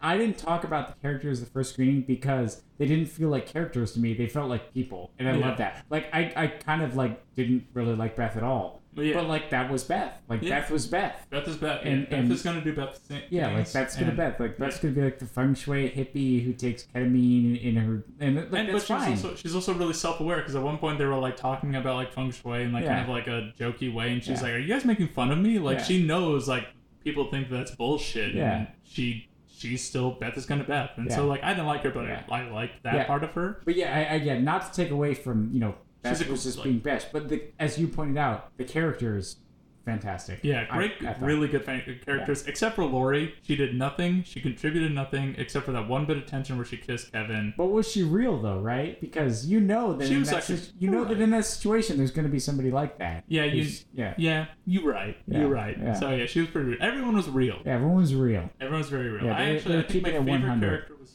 Hugh. Yeah. and that might be because I related to him the most. Where he's kind of like the voice of reason, but also like I'm going to like don't worry everyone, I've got this handled. Like nothing weird is going on. Right. I'm just going to take care of this one thing that I know needs to get taken care of. Sure. Yeah. He So did. he's like I am the prize kind of guy, and I guess I identify with that. sure. And so like I really liked him a lot. Also, he's got a dope beard. Yeah. Uh, man, like bald head and beard, so good. So good. So I don't care who Yeah. you are, what Yeah. you look like. You got a bald head and beard. Yeah. You're looking good. So good. Shout out to my friend Drew. Yeah. You're looking Yeah, so good. word, yeah, word. word. And so, all right. Uh, first impression, I liked it. Very tense, but it was fun to like. It was a fun ride Mm-hmm. to go on and be like, oh shit, what's going on? And like the ending, I remember like the ending being like, holy crap, like, like kind of scared out of my mind around the implication of like the two mics and like the room with the two mics. Yeah, which in it. happens later. Which happens, I yeah. It's like, oh, at the end, it was like, oh my god. So, and like, I felt like the ending was perfect, like Yeah. fucking great. Yeah. So that was my first impression. All right, so give me your second screen. All right, second screening, I loved it even more. Okay. So, you know, a lot of times when I my second screening is the chance to kind of the first screening for me gives me the big picture and in a general sense, and my second screening is my chance to like dive into detail and pay attention to crap that I didn't really care about the first time or that I didn't notice the first time. And so my biggest thing the second screen was like, okay, I got the big picture, I loved it. Does this movie make sense? And this movie makes sense, and I loved it. All of the details matter. The colors matter, the dice matter, their reactions are reasonable, right? Um, you know, uh, and, and everything's consistent. Uh, you know, they talk about the, the cell phone breaks in the lady's car at the beginning, and then we didn't talk about this because again, this movie was convoluted. It wasn't convoluted, but it's detail oriented. And one of the Hughes, his cell phone breaks, and one of the movies or one of the universes, his cell phone doesn't break. Yeah, I'm actually going to talk about that. Yeah, it's very consistent. Um, you know, talking about you know Mike saying I would do this, and then later another Mike does this. They actually use Schrodinger's cat very well, like as an example for the movie. So my second screening, I loved it even more because I was able to focus on the details of what exactly that it was, and and I guess that's pretty much it. Okay. Um, I'm hoping that you're going to bounce on some of the things that I'm going to bring up. I Um, probably will. probably I'm much better bouncing than talking. No, that's fair, Yeah. and like that's totally fine. And so I, my second screening, I'll give you my brief synopsis Okay. of what I felt watching this. Let me know when time. I'm cleared hot to bounce off things. No, I, I will. I'm actually going to go through my notebook. Okay. And so, but my my emotional response to this is actually I didn't like it as much the second time. Okay. Uh, I didn't like watching it as much the second time. Okay. I still appreciate it as a movie. Okay. I actually appreciate it more as a movie Okay. the second time, but watching it, I it was harder to get through the second time than Okay. the first time. And here's why. Sure. And this is the part where I'm like, oh shit, that's gonna come into play later. The part where the fact that like it's improvised and basically a murder mystery party. Yeah. It was hard to the second time relate to these characters as if they were friends, Okay. and that was stressing me out the entire time. Really? Yeah, there's Okay. something about it where they're like, "You've been my best friend for like 12 years, and like we're really close friends from about oh like, I think that you and our friendship started almost 10 years ago at Yeah, this point. 2007. Yeah. Yeah, and like we've got friends in our groups that we've been friends with for more than 12 years. Yeah. And so like that this group of friends is actually pretty indicative of our group of friends. Sure. None of them talk to each other the way that we talk to each other. Everything is like super tense all the time. And it's because I realize that the actors are kind of like improving. Sure. Like I realize that now. Yeah. But when I'm watching I'm just like these people aren't friends. Like this is we were watching the evening of them breaking up as friends Okay. and even without this like fucking weird comment happening Yeah. they were like this was like maybe the last dinner party that they were all gonna have together It could have and been. it could have been Yeah. and that's what it felt like to me and so that was actually very stressful for me to watch and so i actually found it to be uh disconcerting and at first i thought it was like the acting was bad Yeah. i don't think that now i think that the acting is fine i think Yeah. the acting's pretty good Yeah. acting's pretty good actually it's um it was you know the improvising kind of made it a bit So, weird and, like, and- and- harder and that actually made me appreciate it more No, and and that totally makes sense. Like I guess I guess I think I picked up on that, but I don't think it bothered me as much as you, which is fair. Mm-hmm. Yeah. But it makes I mean you have done my murder mystery parties with me, right? And it's that thing where it's like your goal is to figure out what kind of car Nicholas drives. And you're like, hey buddy, how's it going? Like, man, had some car troubles this morning. Do you ever have that? Yeah. Like, I mean, you know, Yeah, like, totally. and the thing. You're like, why? You know, in like, if we made a movie where my goal was to find out what kind of car you drove, your goal was to find out what my favorite credit card was, and our goal was to figure out Sheila's if she sleeps on her back or her stomach. You know, like that conversation would be so weird. Yeah. Because we're all, you know, yeah trying to figure out different that yeah, data. Yeah. yeah exactly Yeah. and so that that's exactly this Yeah. and they did a really good job like that actually makes me appreciate it so much more the fact that they did such a good Sure. job doing that it was so like if i'm trying to relate to these people's friends knowing Yeah. that they're friends for so long the second time Yeah. i'm like oh my god this is it was hard to watch Now, one thing I will say though is, is I'm a huge Tarantino fan, Mm-hmm. right? And a lot of people don't like Tarantino because like it stresses me out to watch, and it's like that's the point. Like the beginning of like Inglourious Basterds, it's just a conversation, but it's so stressful, right? Mm-hmm. And so I guess I like that though. Okay, I, like okay. it's it's the Yeah. It is literally the scenario where like they're best friends Yeah. for like over a decade, Right. And they can't talk like as if they're friends from over a decade. yeah, fair enough. It's it's almost like there's no such thing as comfortable silence for them. The- yeah, And you know it can't be right. because it's a movie and Sure. it's a dialogue driven movie. Yeah, But at the same time, it was very like I'm trying to be like I'm trying to emote into these characters Yeah. and like follow them. Is like Yeah. okay, you're positing that you're friends from forever ago. yeah.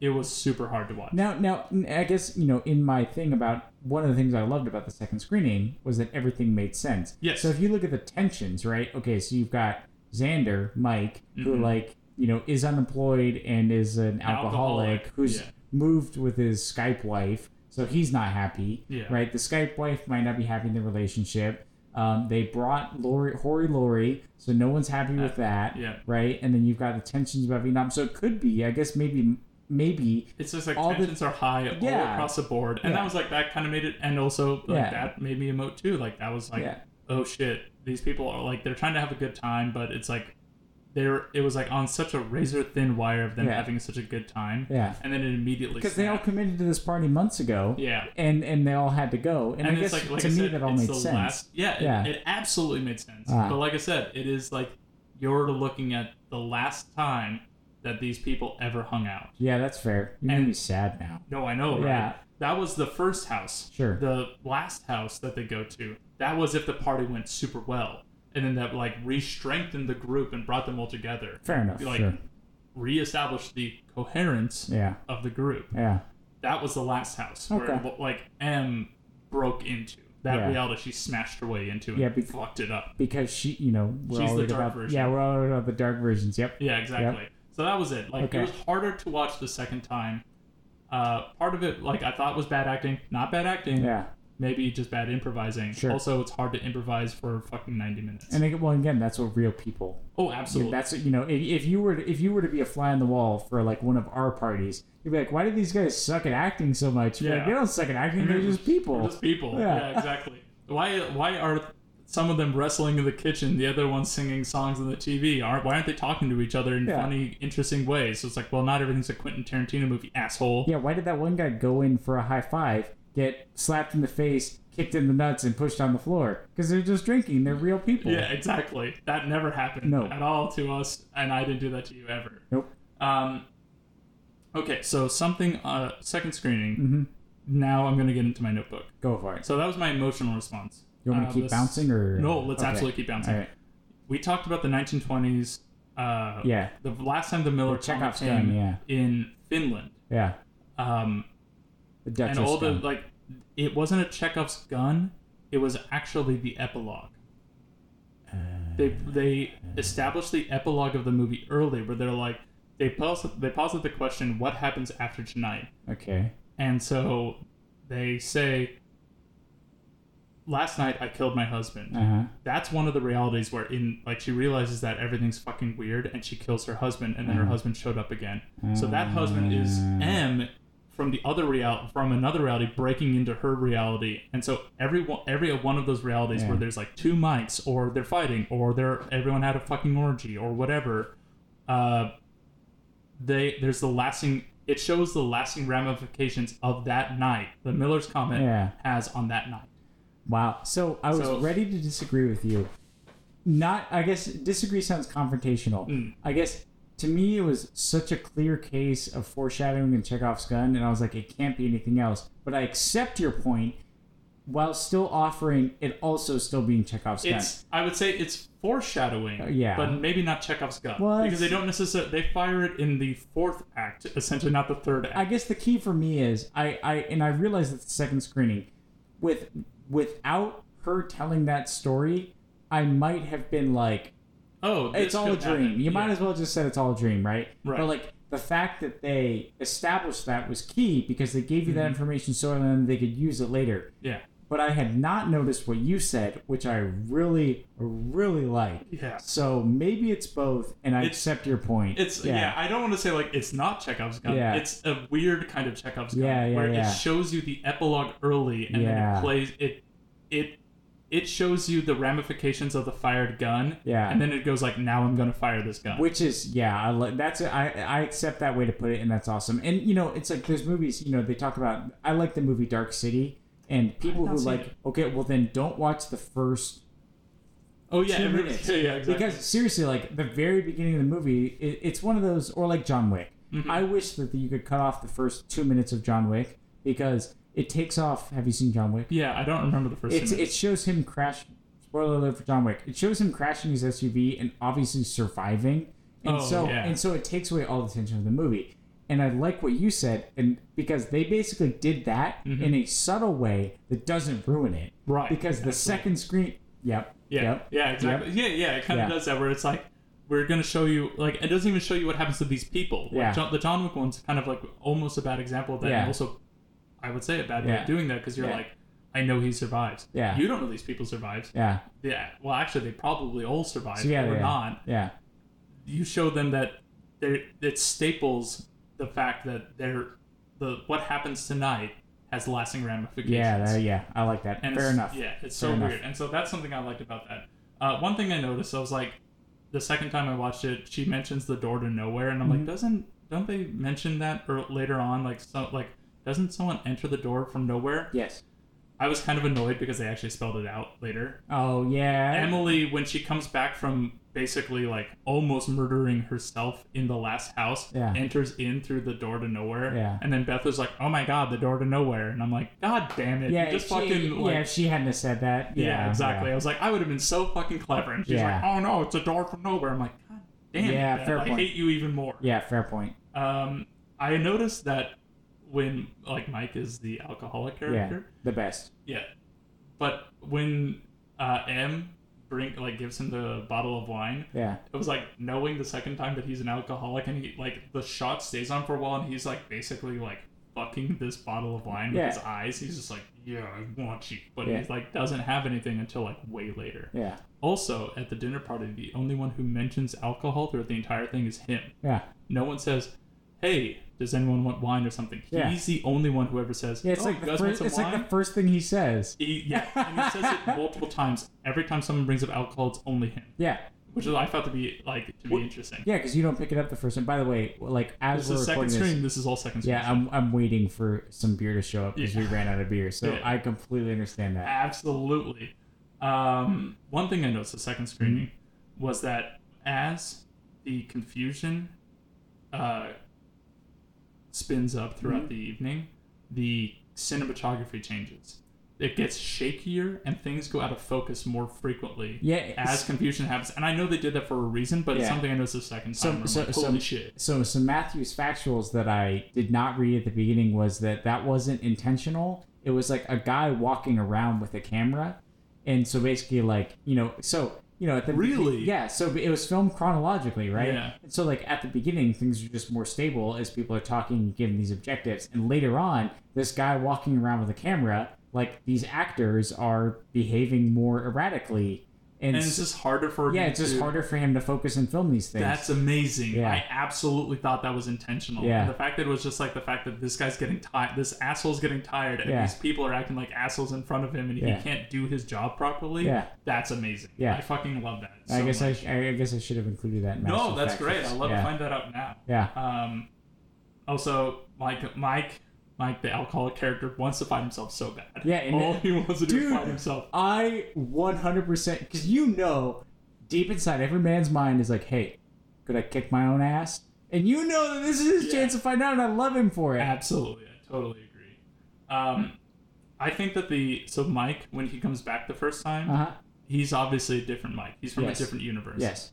That Mike was predisposed to be an alcoholic. Where the I wonder what happened to the first Mike because he might have not have been like, oh, I'm drink like I'm not a drinky guy. Sure. Sure. Yeah, so Yeah. that that was like something I'm like, oh, this Mike came back and he's an alcoholic. Where Right. the other one came back and maybe he was. Yeah, could I- be. That was just something I was like, oh, that's kind of interesting. Sure. Um, I love how organized you are about this. Whereas I'm like, I'm gonna watch this movie, drink some beers, and you're like, I'm gonna take notes, and No. that's why my synthesis of my second screenings is never anything, and yours are always so detailed. Yeah, but I like the fact that we play off each other because Yeah. I, I like to remind you of these Yeah. things, and that's why I kind of do this. Um, I also have a note in here that says Lori sucks. Lori does suck. Lori sucks. Yeah, Um, poor Lori. She's necessary though, Yep. and she's real. And then I have a note here which I find to be amusing. It's like uh, when Jane returns from getting the ring, I said I, I wrote a note down as I was watching it last night. And I said I'm not convinced Jane returns to the same house. My second note. Oh right, she doesn't. The pen colors are different. Yeah. Fucking spelled it out. Yeah. I just wrote it down. Yeah, but like you know, it's like all those. You know, I guess one thing that I thought about that I should have brought up was there were movies that clearly the writer thought they were too clever, hmm and everybody sees past it, right? So I I remember the first screening that I watched it because I knew that cloth bandage, you know, Yeah, uh, the, the cloth, the plastic, and and I remember the first screening.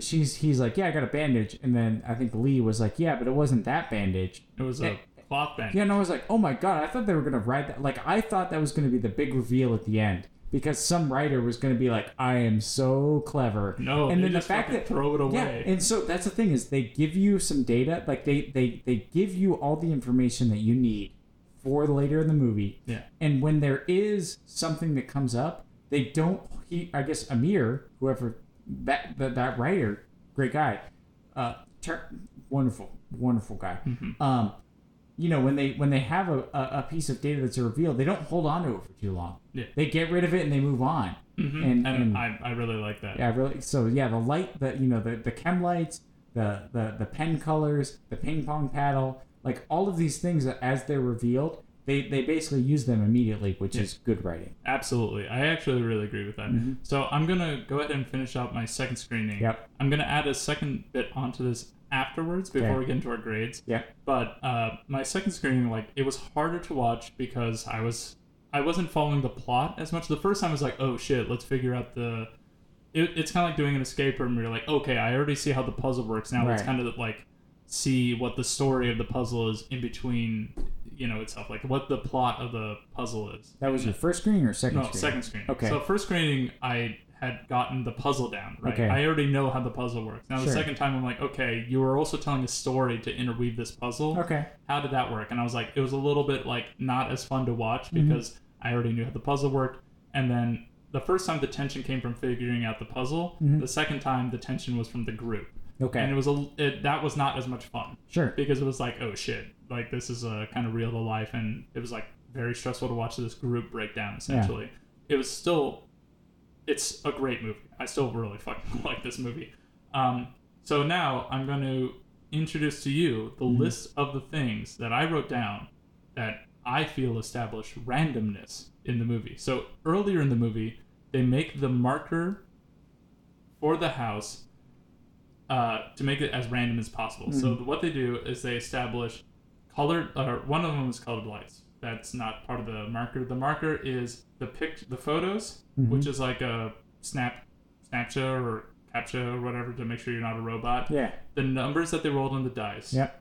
And then some object A that they random found. object. Yeah. Yeah, some ra- random object they found in the house. Uh-huh. That creates the marker, and they're like, okay, here's like That's how you know it's your yeah, house. Yeah, it's your house. And so they did the calculation on all the things that they have, and that's like five million possibilities. Uh-huh. So at that point in the movie, they then established that there are five million different possibilities. Every time they go out into the dark zone Uh-huh. Yeah. and they go into the roulette and they get spit out somewhere else, they could be one of five million places. Yes. That's essentially affinity. Yes. Here's the other things that I think add to the randomness of the movie that they don't establish at that point. Whether or not uh, Emily went and got her ring. That's not randomness. That's that splits. That splits, but it still adds to the randomness. So it's like, Oh, that. Oh, so So- you're saying that doesn't that that adds to the five million? Yeah, yeah, to the fair, five yeah, million. fair So enough. we fair have enough, the fair enough. three- Yeah, because I- those are more more chances for the more universe chances. to split. Yes, The colored lights add three variants. Three layers of variants. Red, yes, and I did notice they did not calculate that into their thing. right. Yes. And all the rest of these are not part of that five million calculation. yes. calculation. Yes. Whether or not Hugh's car was broken into. Okay. Sure. Because like at some like some of the houses they went to, that it hadn't been broken into yet, Right. or not, or whatever. Yeah, because you could be in a one, one, three, three, four, five, six blue house, Yeah. and there's two of them, right? Right. In theory, one his car's broken in, one it wasn't. not- I guess or you could four. one- One, Emily yeah. got a ring. Yes. Yeah. Yeah, exactly. I, I see what you're doing. then there's the band aid, Mhm. and they already they already established that in the movie, like Yeah. whether or not it was cloth or plastic. Yeah. Uh, on Hugh's head, Yep. What color the the house is written in. Now it could be established that that's that's the same as the colored lights. I don't think it was. No, I don't. No, I don't think that was necessarily the case. Yeah, so that's another one. Like what Yeah. color they decided, what pen she just grabbed, Yes. and uh, one of them is whether or not Lee or Beth were napping. Because in one house they went to, the first house they went to, they saw Lee standing in the living room, but they didn't see Beth. So in that house, Beth was napping. Ah. But in this one, Lee was napping. Okay. I did not. I, I guess I always I always thought Lee was napping, but you could be right. Yeah, I remember them saying that. That was actually one of the things they established. Yeah. Like, oh shit, that's another thing. And now Because because Lee went and got the box, the money box, which everyone's like, oh my god, it's the same box that Yeah, Hugh look, and I didn't know we took. had this. Yeah, yeah, yeah. And here's the one that I think establishes things so early on. Mhm. The randomness, the actual events of the evening begin when Emily was driving up to the house. Yeah, her cell phone breaks. Her cell phone breaks. yeah, yeah. Yeah. Yeah. Yep. I thought I, I left that one last because I was Yeah. like, let me drop this fucking bomb. And you're like, no, yeah, no shit. yeah, that that one that one was like one of the simple ones. Like some of the stuff you'd mentioned, I was like, oh yeah, good point. No, But and I was yeah. like, no, they did this in the first five minutes. Yeah. Boom, drop this, and you're like, I absolutely agree. I'm Yeah. like, oh, oh sorry, I didn't- mean to. steal- I no, I never thought about that. wow. no. Yeah. No. Uh, yeah, that was it. Those were all Yeah. the, and I actually thought that it might be fun to try and like go through and um, calculate all the variants of this, but I realized that there's one of these things that creates a problem for that. The rest of them are numerical. You'd Uh-huh. be like, oh, one in three chance, one Sure, in two sure. chance, blah blah blah. Which one? It's the objects in the house. Yeah, It's an infinite number of randomness. Yeah, And at that point, there's at this at once they establish that there's an infinite number of possibilities. yeah. Well, I mean, even as you mentioned, five million over the course of twelve hours Is is, essentially infinite. Yeah, And like basically, as soon as you go through that dark zone, you're never going back to the universe that you knew and loved. yeah, absolutely, and they Yeah. never do. Yeah, Yeah, and so it's this was a fun experience, like Yeah. watching Emily travel through the various universes that Yeah. she travels through. Yep. Because she's the main character. yeah, yeah. She is, and, And you don't also realize just- it till later. Yeah, you don't. Quite, I mean, they kind of like they focus on her the most, that sort of thing. Like she's kind of establishes the main character. Like the first shot is on her, the last shot is on her. Yeah, I guess That that. sort Okay, of thing. fair enough. They kind of bookended with her and Kevin. Yeah, I guess that's true. I guess. Um, I guess they to- need to have a conversation at the beginning, like, "Oh, we need to have a talk," Yeah. and then at the end they're like, "We absolutely need to have a talk Yeah. because you're not my fucking Emily." right. So I actually. So here's a fun thing. I thought that there were three Emilys at the end. Okay. I thought uh, Sheila Uh huh. my girlfriend thought that um and she's probably right is that the she thought that the emily that she put in the trunk of the car the one from the house that she invaded Uh, got out of the trunk and then crawled her way to the bathroom where she was then immediately like assaulted that's what I thought. you thought that too Yeah. i thought that she was locked in the trunk and was like ketamine dosed out and she was going to be asleep for like Oh, another 12 hours Sure, and another one. and then there was another one that Oh. so that was actually like essentially the one who was calling the bathroom was the original Yeah. who was like knocked out by this other one who's now in the boot. I see what you're I saying. I thought that was Yeah, In your defense, there's not enough data to. absolutely Yeah, not. yeah. And so I could be right, I could be wrong. I, I mean, don't know. I mean, even with as you you know as you pointed out, they calculated five million. Even with your random variations, you know that there has to be another Emily who made the same did the decision? same, yeah, to, to, go find a walk. harmonious one. That's so. Yeah, you're you could be absolutely correct. I'm I'm willing to accept that I'm not right. Yeah. Um, but Yeah, it it's very well possible. Who knows? Who knows? Yeah. And that's the fun of this movie. yeah, All right, so that was our second screen on coherence. Yeah. Um, I really liked this movie. I yep, I. I loved it. This this was a sci-fi sci-fi movie. I mean, Absolutely sci-fi like movie. It, it, you know, it's actual science fi- and like you know the new Star Trek movies. I like the new Star Trek movies. They're not really sci-fi. They're action movies. yes. But, but you know they don't. You know t- the, the key to make a sci-fi movie to me is that it needs to have an actual scientific backing. Mhm. And and to me this was a sci-fi movie. Yeah. It was well executed, uh, and and it, it all made sense. And I love the way that you know. I mean they you know they could have done this many ways, right? They could have used the same principle many ways. And basically, I guess the way that it was, I want to say written, but it wasn't written. So I guess the way it was executed was fantastic. Yeah. And I am opposite of you. So the first time I watched it, I wanted the big picture. Mhm. And the second time I watched it, I wanted to know how the puzzle worked. And Ah. so for me, it got it was great and got better. Oh, and I, I guess I can see where you came from Mhm. approaching it the other way. Because for me, the second screening was more to explore. Oh, that's interesting. um, yeah. So I really quickly, Mhm. I want to posit that I feel like the latest Star Trek movie, Star Trek Beyond, Mhm. is actually more close to a real Star Trek movie. I would agree with that. but I do absolutely agree that the latest Star Trek movies, as much as I like them, Yeah. are not true Star Trek and they are not true sci-fi. I would agree. action movies. Yeah, I would agree with that. Yeah. I would agree with both those statements. Okay, Yeah. great. Um, I yeah, I really liked it. I actually liked it both times. I will Mm-hmm. admit. Like I, I cannot say that this is a bad movie. I can't say this is a bad sci-fi movie. Um, I felt like it was harder to watch the second time, like I said, but I still really liked like what it was doing. Sure. I- and you know, knowing that it was improv makes it a little bit harder or easier to swallow. Mm-hmm. As like why the group was like falling apart. Mhm. And I also like commend it. Like that's fucking amazing. I'm clapping like soft clapping with my hands. Like that's they did a great job. Those are all amazing actors. Then if all they were if they had if they had a script to work with and executed that script as well as they did, that's amazing. The fact that they fucking improv that whole thing, Yeah. that's unbelievable. Yeah. That's so great. Yeah. So, um, yeah, I I liked it.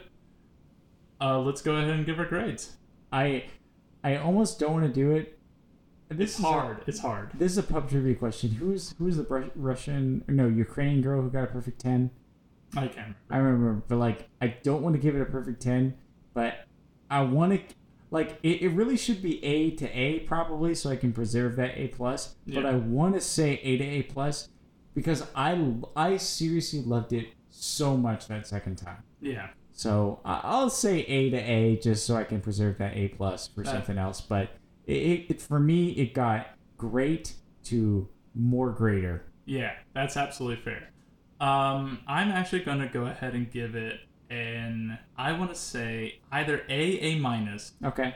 to B plus A minus. Like Okay. I, I need Yeah, to like, I need yeah. to figure out like it's so hard because it's kind of a range like Yeah. but this is like this is a triumph of a movie. Yeah. Absolutely. It's really great. Absolutely. And Um, the, the fact that I'd never heard of it until you said it, I like I'm a little bit disappointed in myself, Right. It's and then hard. I'm more disappointed in everybody else around me. Exactly. I absolutely absolutely agree. Like Yeah. the fact that we like talk about like movies like uh it like Yeah. the one that's coming out uh, which I haven't seen but Yeah.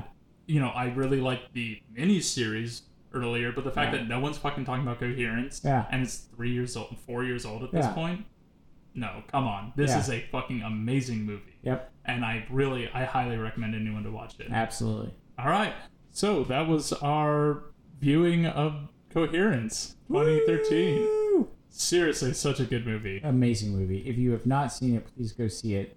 I thank you, Nicholas, and this podcast for uh, making me see it. I had not heard of it as I previously mentioned, and if you're listening to this right now, please go see it. You're doing yourself a favor. Yeah, absolutely. Like if like this is we probably should have ca- caveated at the beginning like you should go see this before listening to this podcast. Do the do the thing that podcasts do where they They, like, cut it in the beginning, and it's like it's it's always like them in like a bathroom, and they're like, "Hey, it's me, Nicholas. Before uh, before you listen to the podcast, I'm recording this in my own bathroom.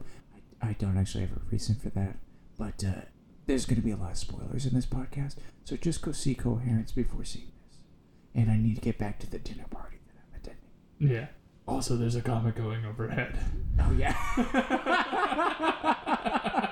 yes. So do that. yeah, I absolutely will. And I'm gonna listen to that in six months. So yeah, no, go see this movie. Like it will only make sense when you see it.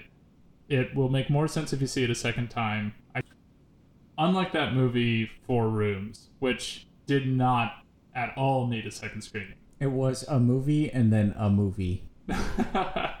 so, all right, thank you for joining us on the Second Screening Podcast. Join us next time when we review Wait, what are we doing? I forgot. The Babadook. Oh, it's the Babadook. yeah, The Babadook. Yeah, Babadook. and, and, and I'm gonna say right now. So they say that when you're trying to accomplish a goal, you announce it publicly. Like if I'm gonna run a marathon, you go to Facebook and you say I'm gonna run a marathon because then people can hold you accountable. Yep. Uh, my idea of second screening Raw, I'm hoping to accomplish for this movie until we try second screening Raw, and it turns out to be a total disaster. All right, so join us next time for Second Screening Raw. The Babadook. The Babadook. The Babadook.